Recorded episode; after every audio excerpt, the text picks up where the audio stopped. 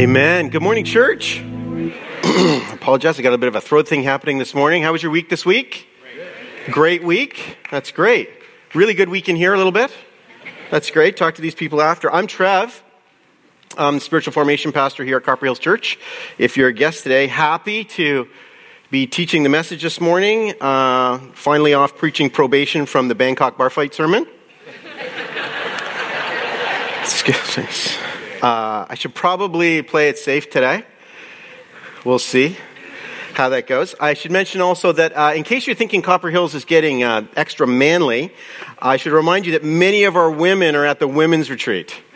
Uh, this morning, uh, and my wife Amy is a speaker. In fact, she's probably speaking right now, which is a first. She and I are speaking at the same time in different venues. That's kind of cool. Um, and here's another first. I am on the verge of becoming an American taxpayer. I know. That's exciting, right? Bring Canadian passengers into America so they can pay taxes. It's genius. And that's why last weekend um, I had to take my family to the Canadian consulate in Los Angeles to get some paperwork done so that we could become legit taxpayers. So, California.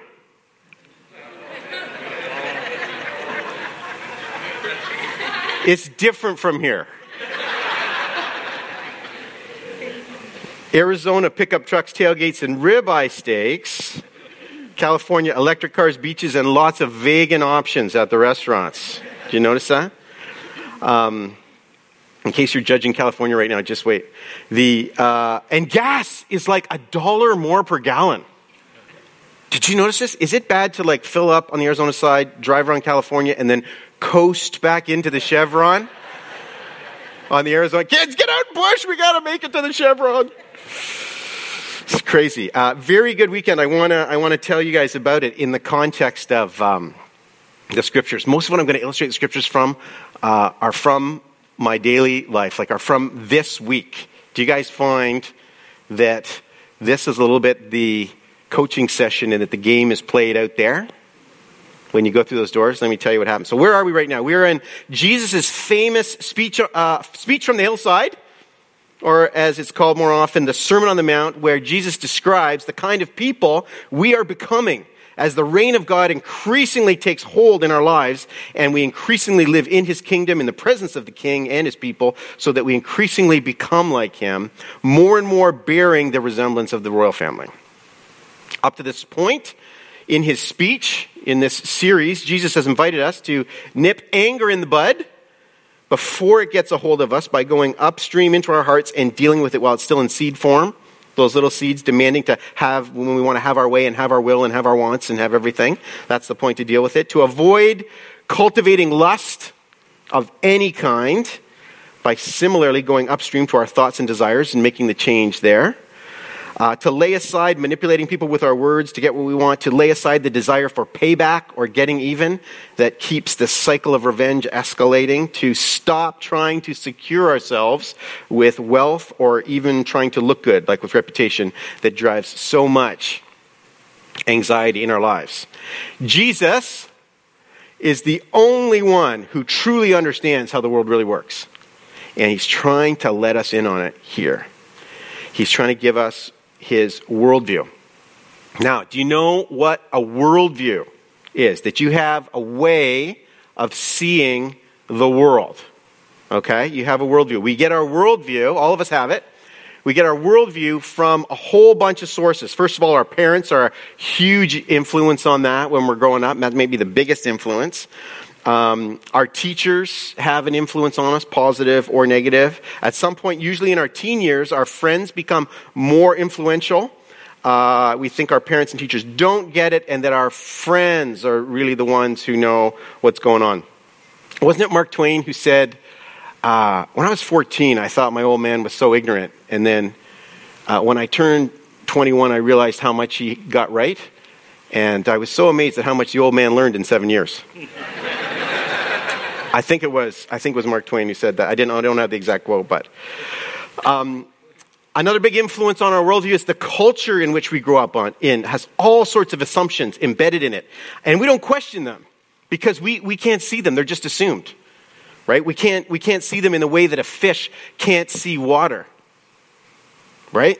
It just, it's there. It's just, it's not, no one, fishes don't think about water. It's, it's a baseline assumption of their existence. We've got these little cultural assumptions uh, in, in our life as well. If you were born, um, after 1965, uh, television was probably incredibly influential in your worldview.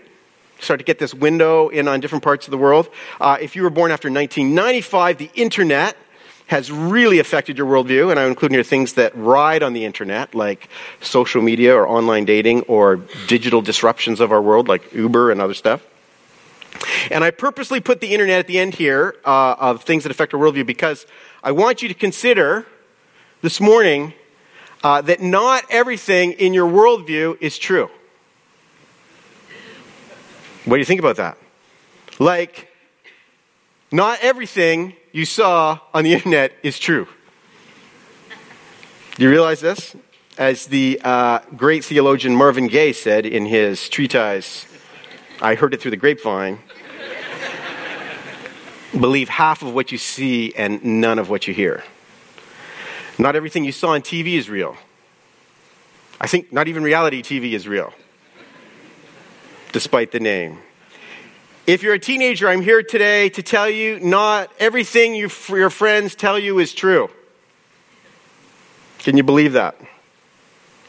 But also, not everything our parents passed on to us is true either.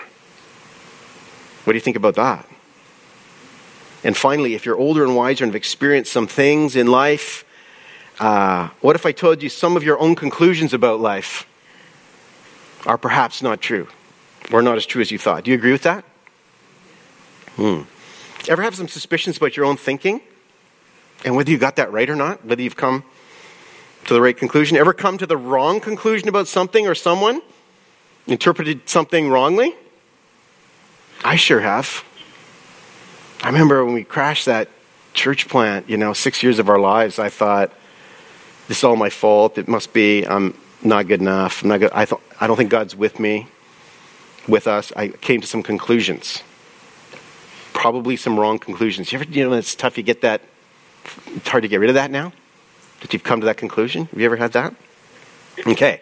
Think about that. And with that, we come to Jesus' critical teaching on judging. Okay, I find this a bit funny. My pieces in this series so far that they give me on the Sermon on the Mount are anger, revenge, and judging. Which, as you can see, we have timed perfectly for the run up to the U.S. elections. Um, I think it's like Pastor Hazing. Let's give Trevor anger, revenge, and judging before the election. okay, let's talk about judging. We got to get to the scriptures really quick. We're not even going to go line by line because there's so much in here. We're going to do a half line at a time for some of this, okay? some of the best moral teaching on the planet of all time. Okay, let's start with this idea of judging in Matthew 7 1. Here's what it says Do not judge others, and you will not be judged. I'm reading from the NLT. You're going to have a little bit of variations on this in your Bible. Uh, let's just deal with the first four words here. Do not judge others. Wow, okay. What does it mean to judge others? The word that we have here that the Bible is using is uh, krino. Uh, it's used for technical legal decisions, but also more generally for forming judgments and reaching conclusions about both things and people. So, is Jesus saying that we are not to come to any kind of conclusions about situations or people? No, that's not it. Uh, you have to assess and come to some conclusions about things and people in order to function in life, right? For example, you want your kids to have good judgment, right? Having poor judgment can be a big problem, making the wrong decision or trusting the wrong person. Uh, to have good judgment is to understand how the world really works and what, uh, ex- and this is exactly what Jesus is trying to teach us, okay? How the world really works. So, what kind of judging is Jesus saying to avoid? He's talking about coming to this negative conclusion about something or someone as if we know the whole story of what's going on there, right? To sit in judgment of someone. Have you discovered yet that we really know what's going on, really going on with people in their life and in their world? What Jesus is talking about here is the don't you judge me kind of judging. It has an air of superiority, pride, and self righteousness in it. I'm right, you're wrong, I know, you don't. This is what he's cautioning about. And people can feel that judgment, even if it's unspoken. If you're still not sure about the difference, at your next performance review at work, when your supervisor evaluates you, look at him or her square in the eye and say, Don't you judge me. then you will have time to reflect on the difference while you're looking for a new job. Okay, the second half of that verse, 7 1b, okay? And you will not be judged, or if you're reading the NIV this morning, or you too will be judged. Okay, so have you ever been judged? Have you ever been judged? I bet you have. Maybe you didn't know it, maybe you did, because as we said, you can often feel it. Have you ever feel, felt people judging you on like whatever your background, your level of success, how you dress, the car you drive, your level of education, how smart you are, how capable you are or not, uh, how beautiful you are. I get judged on that a lot. Um, can you go back to a moment in your life when someone was measuring you and you felt like you didn't measure up? Okay, how did that make you feel? Okay, so that's the reason not to do it. Right there. Look at verse 2 uh, for you will be treated as you treat others. Jesus is now, this is so interesting to me. This is, Jesus is now teaching us how things work. This is a very interesting bit of spiritual dynamics. Do you see the implications here? We actually have some, some power to influence how we are treated by others. Not total control, but we're part of the system. And, and moreover, do you see the foreshadowing here? Do you see where this is headed? This, this idea of uh, you, you'll, You'll be treated as you treat others. Coming up very soon in verse 12 is the golden rule do for others what you want them to do for you. What you're putting out there comes back. Do you see the Aikido of this? That's another sermon. I'm not going to go there again. Well, a little bit. Uh, Jesus doesn't come straight at it. There's, uh, the reason I call it an Aikido is there's a bit of a redirect there. Do you notice that? He doesn't just say, be good to people, thus saith the Lord. Do you notice it doesn't say that, uh, it, it says, do the thing that you want to come back at you. Okay, now I have to think carefully if this is coming back, what I'm going to do and what I'm going to say. It's the same sowing and reaping effect that we see in judging and the golden rule. So this is connecting the judging thing to like the heart of. You remember we summarized the whole law and the prophets to like in the golden rule.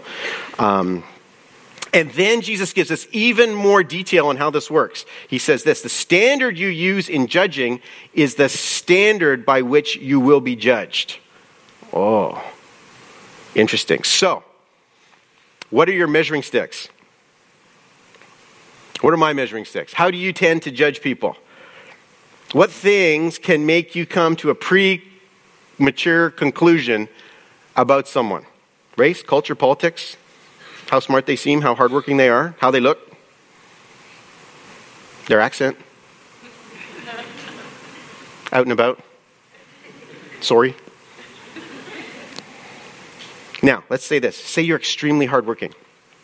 Okay? You might say, I'm fine judging people on how hard they work. Because I, I win on that measure. I've developed this ability to be very hardworking. Like I'm, I think we should judge people on that. Right? You can often tell by the head movement that you're judging. Right? Okay.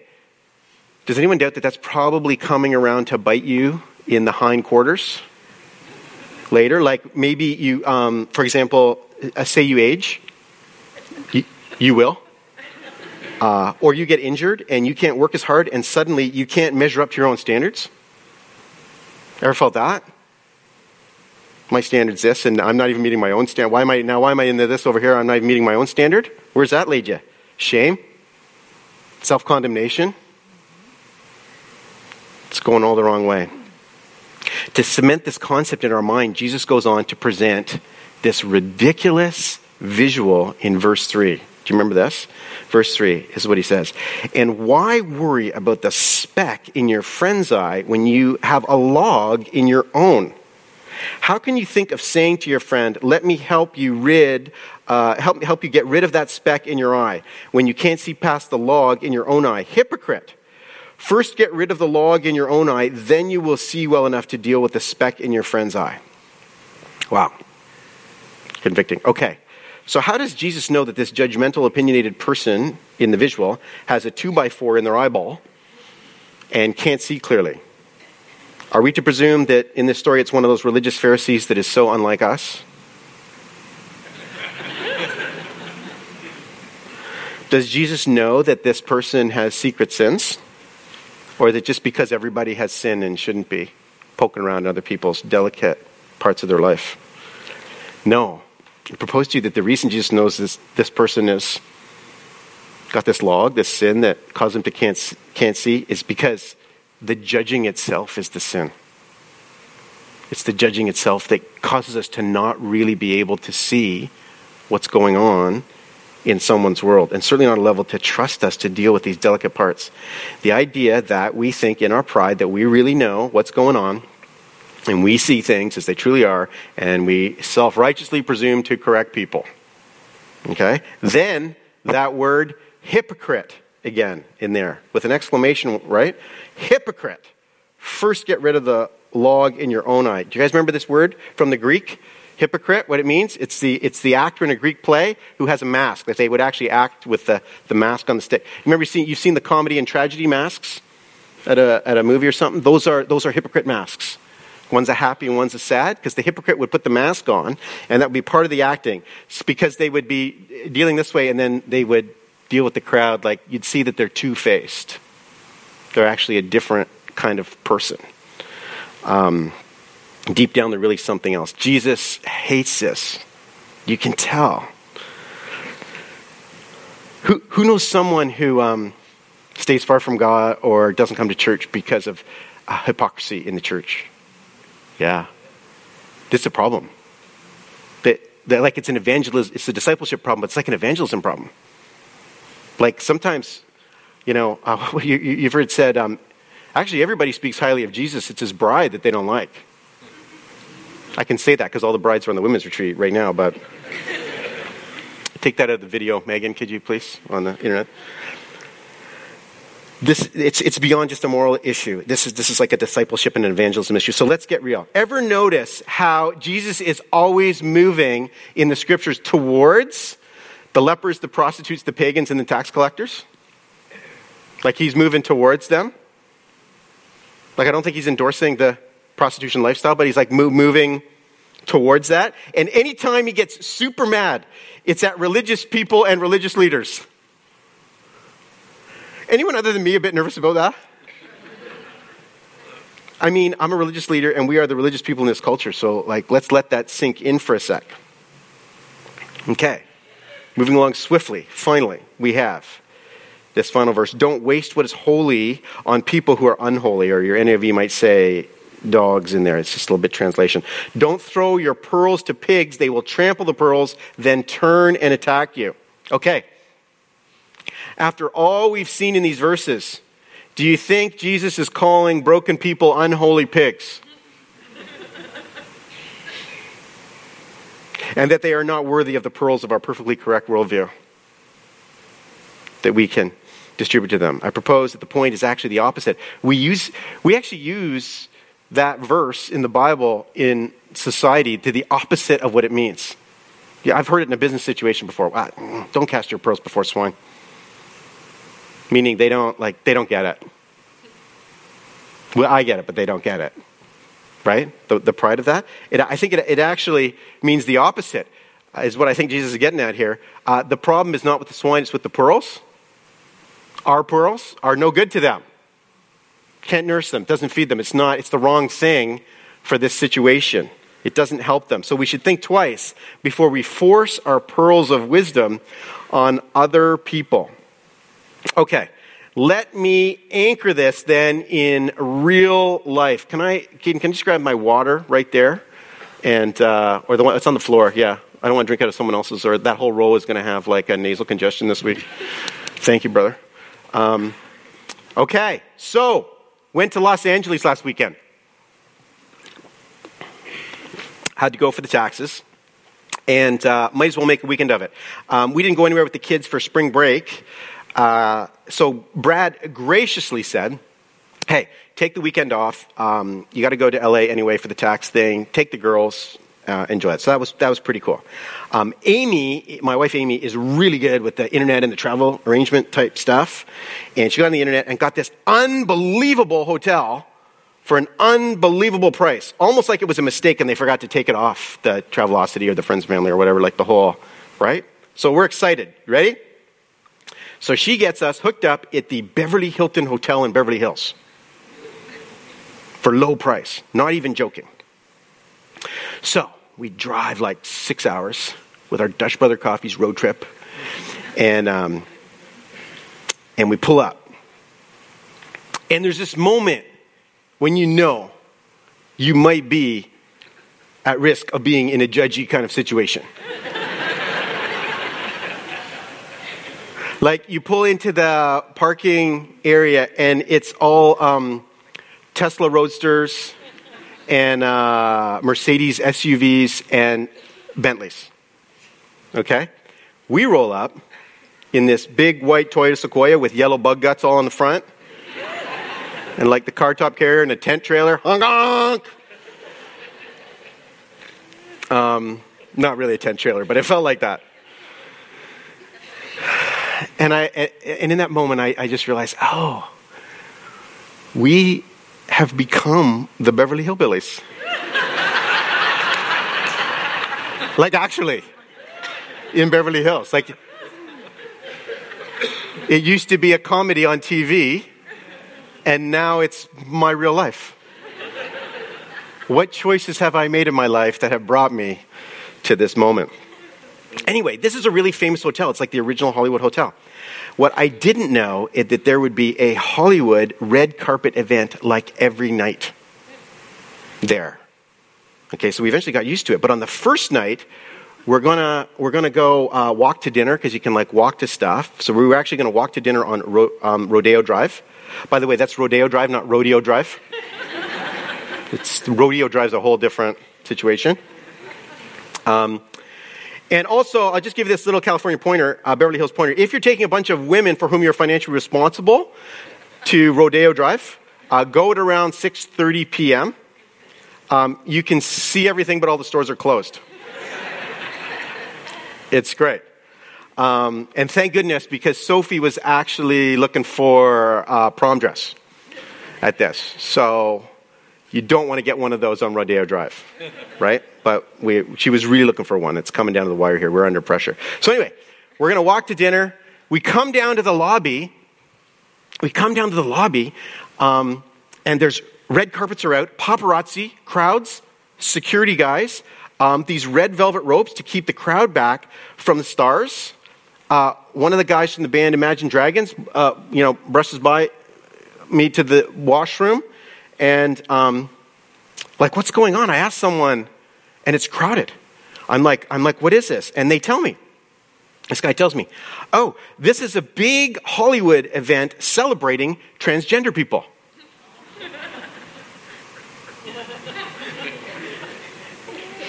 At that moment, my phone rings. It's Tim Brown, one of our church elders who also leads our life groups uh, ministry. I answer the phone disoriented. And uh, he says, "Hi," it, but it's really loud, like it's a crowd. It's really loud. And Tim says, "Where are you?" I'm like, I, so I, so I say, "I don't know, but I might need you to come pick me up. Bring the truck."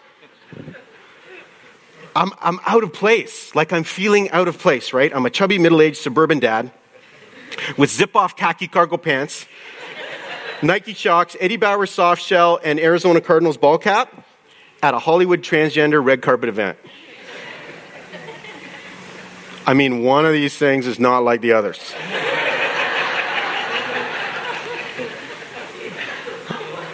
so, full disclosure I don't really have a good line on the trans community, okay?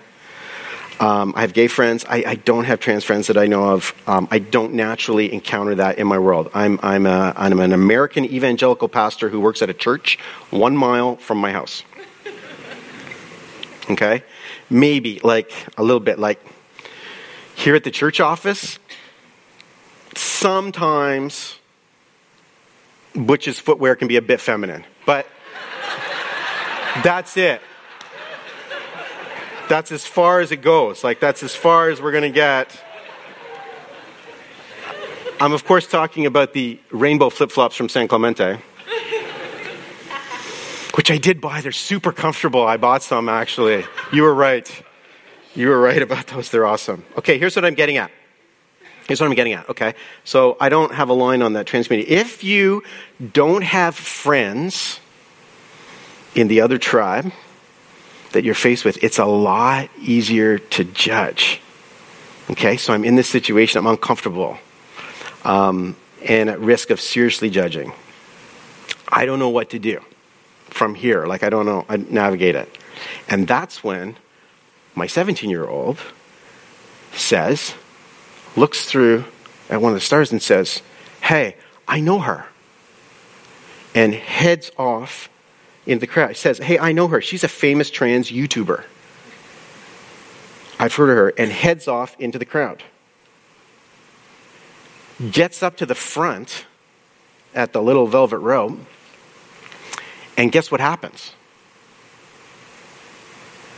I'm going to tell you but first, let's consider a few helpful spiritual practices that will help us position our hearts and minds to be naturally less judgmental in this situation, okay? This is application. So, as you're coming into a situation, this is six pointers. Number one, remember nothing is as it seems. This is one of the big themes of Jesus' Sermon on the Mount. There's something else going on that you can't see, almost always. Spiritual stuff is largely unseen. The kingdom is like a treasure hidden in a field, there's a hiddenness to the kingdom, right? We see the outer, but everything's being driven by the inner. Uh, that we can't see. So when you see something ludicrous or someone says something crazy, um, instead of going on uh, full attack frontal assault, get shrewd and say to yourself, I wonder what's driving that. I keep, think different. Okay? Number two, assume everyone you meet in life is secretly in the fight of their life. Because they probably are. Maybe it's their finances, their marriage, their job, a relationship, their health, their mental health, their kids, their family, their sexuality. I don't know. But it's likely hidden because we mostly want people to think that we're okay. Don't we? And for some reason, we especially want people at church to think we're okay. I love the uh, No Perfect People sign out front, which is a huge statement.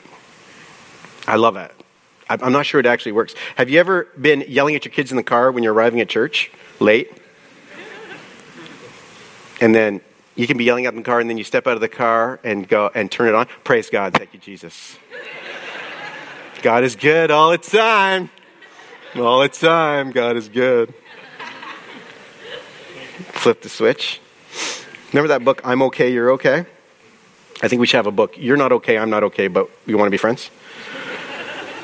Um, number three, here's a good one. Make friends outside your tribe. Humans are tribal. Birds of a feather do flock together.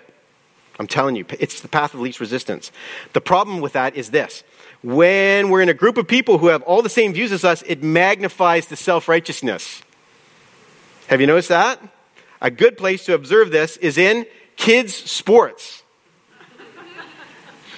I was at the soccer game last weekend, and because my daughter is the goalkeeper, watching her often means I'm down at the end with the opposing team who wants to see their kids score. The opposing parents. Okay? Sometimes I introduce myself and explain that I'm the dad of the goalie and that's why I'm down at their end. And I've found that just my presence alone from the other tribe can change how people talk. They'll be polite, they'll even compliment, they'll say, wow, she's really good, she made a great save. Um, this was a very clean game that we were watching, I thought.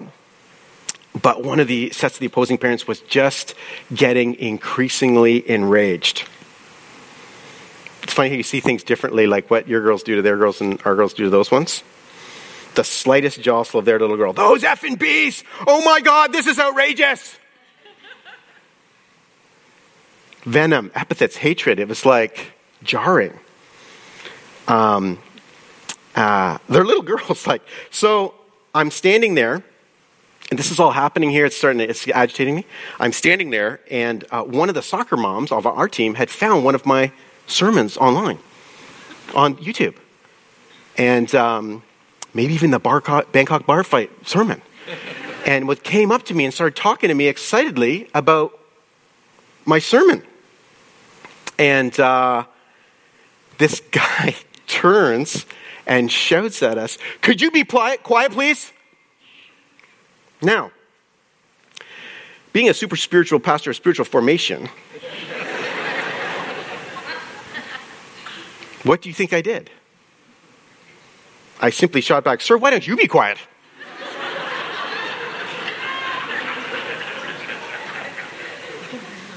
Zero Aikido. Again. How helpful do you think that was? Zero helpful. Don't judge me. You can't judge me in the sermon when I'm talking about. You have to wait for the car ride home to judge me on this sermon. Just made him even more mad, so now I just have to move away to diffuse. Okay, that's not great by me, but mostly we want to move towards what appears to be our natural enemy if we can. Jesus is always moving towards. It's a spiritual discipline because it's difficult. Just walk across the room. And here's the secret. If you only get one thing out of this message, this is the thing I should I think you should get. Are you ready? If you only get one thing, here it is.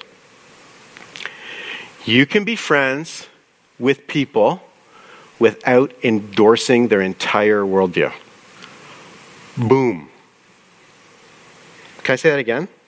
You can be friends with people without endorsing their entire worldview. You can, oh, yeah. Nice. Look at that. You can love people and authentically look out for their best interests without having to reconcile everything you disagree on. Now, what if they ask you to endorse stuff? Wait for number six. Number four, I got to hurry this up. Choose face to face over technology. So, social media is not helping with the judging. I don't know. You know, you look at your, you can self judge. You look at your friends, the best 1% of their life, and start to feel like you don't measure up. But also, uh, on the other hand, social media seems to make people overconfident in their opinion because they can launch the nukes from the comfort and safety of their living room easy chair. Uh, it's so funny. I have friends who have little or no personal financial management skills who have actually had to go and personally rescue financially, get on social media, and shout economic advice at the government or the opposing political party. Like they know. It's, it's so funny. Um, I don't know why we do this. Do we actually think that ever brings anyone over to our side? I don't know. Has it persuaded you? Someone shouting on Facebook about their view or doing something? Anyway, they just unfriend you. Uh, or you unfriend them. Don't worry, it's all fine. Everybody's on friends. Uh, I don't know. Facebook and elections don't seem to go very well together. So, um, what do you do?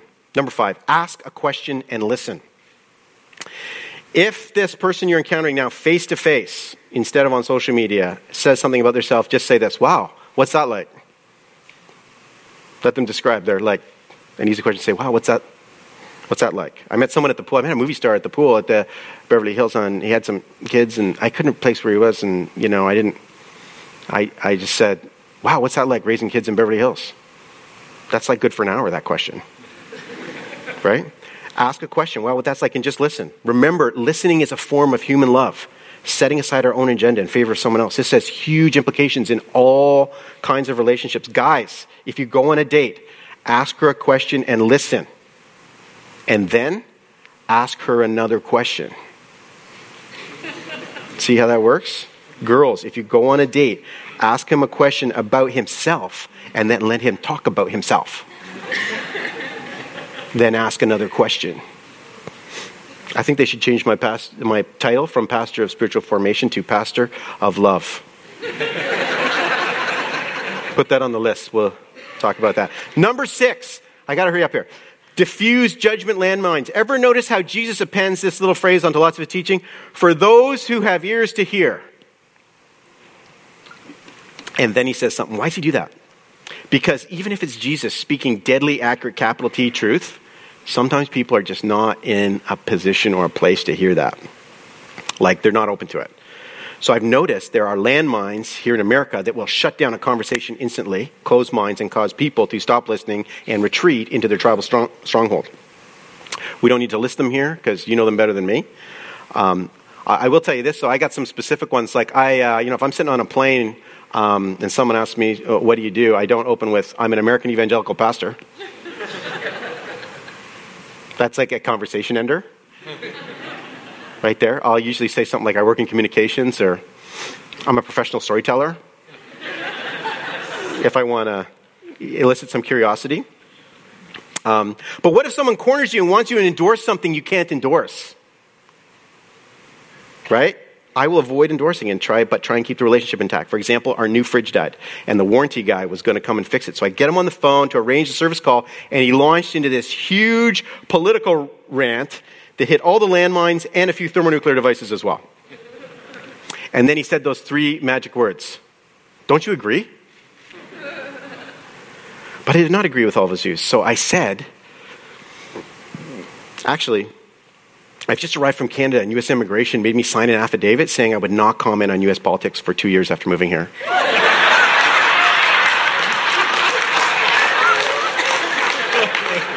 I did say this.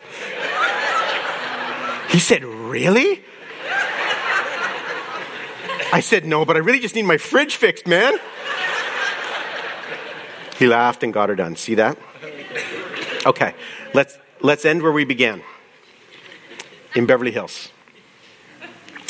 Big transgender red carpet event. Sophie heads off into the crowd. Amy and Allie follow her. I'm left standing there with zip off cargo pants. but I can, I can see what's happening. Uh, I can't hear, but I can see. Sophie gets up to the rope, and all these people want to talk to this famous transgender person, but somehow she engages with Sophie. Sophie said something. I can't really see what it is. I can't hear what they're talking about, but they're connecting. And in fact, they're connecting so much that this woman decides to go around the crowd barrier into the, into the crowd and start engaging with Sophie and Ali and, and Amy there. And I guess somehow it came up that Sophie needed a dress for prom. So she, so she gave her her dress for prom. Now, this, this didn't work out in the end because I would not send my daughter to prom in that dress.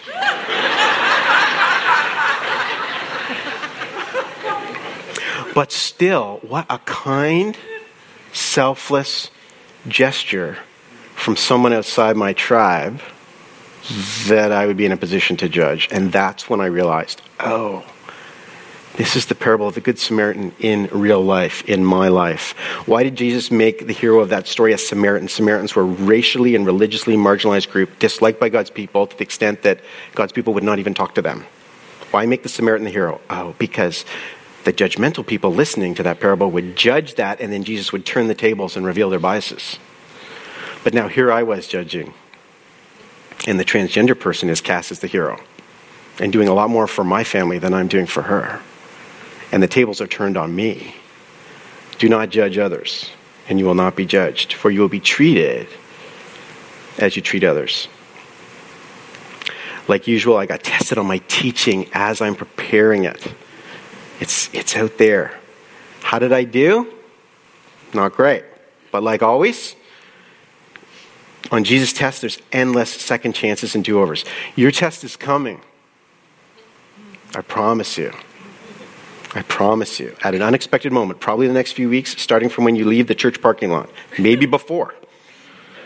So let's help each other. Let's discuss this in our life groups. Let's work this out in real life and with our friends. And tell us your stories. We want to know how this goes and the not judging thing. Let's practice being the church that holds fast to our beliefs while steadfastly refusing to be judgmental. Let's pray. Lord Jesus. Wow, wow, wow. What a week. We humble ourselves before you. We say, Teach us, Lord. We want to be your people. We want to be people of the kingdom who hold fast to those values to hold fast to the values of the kingdom. Lord. But also, we don't want to be a judgmental people. We don't want to keep people out of church and away from you because of our own hypocrisy. Help us not to wear masks, but to be real, to be open about our failings, Lord, and to just trust you. Change our worldview, Jesus. Change it to look like yours. Change how we think and view the world so we can view it like you. We trust you with our lives. Show us the way. In your holy name we pray. Amen.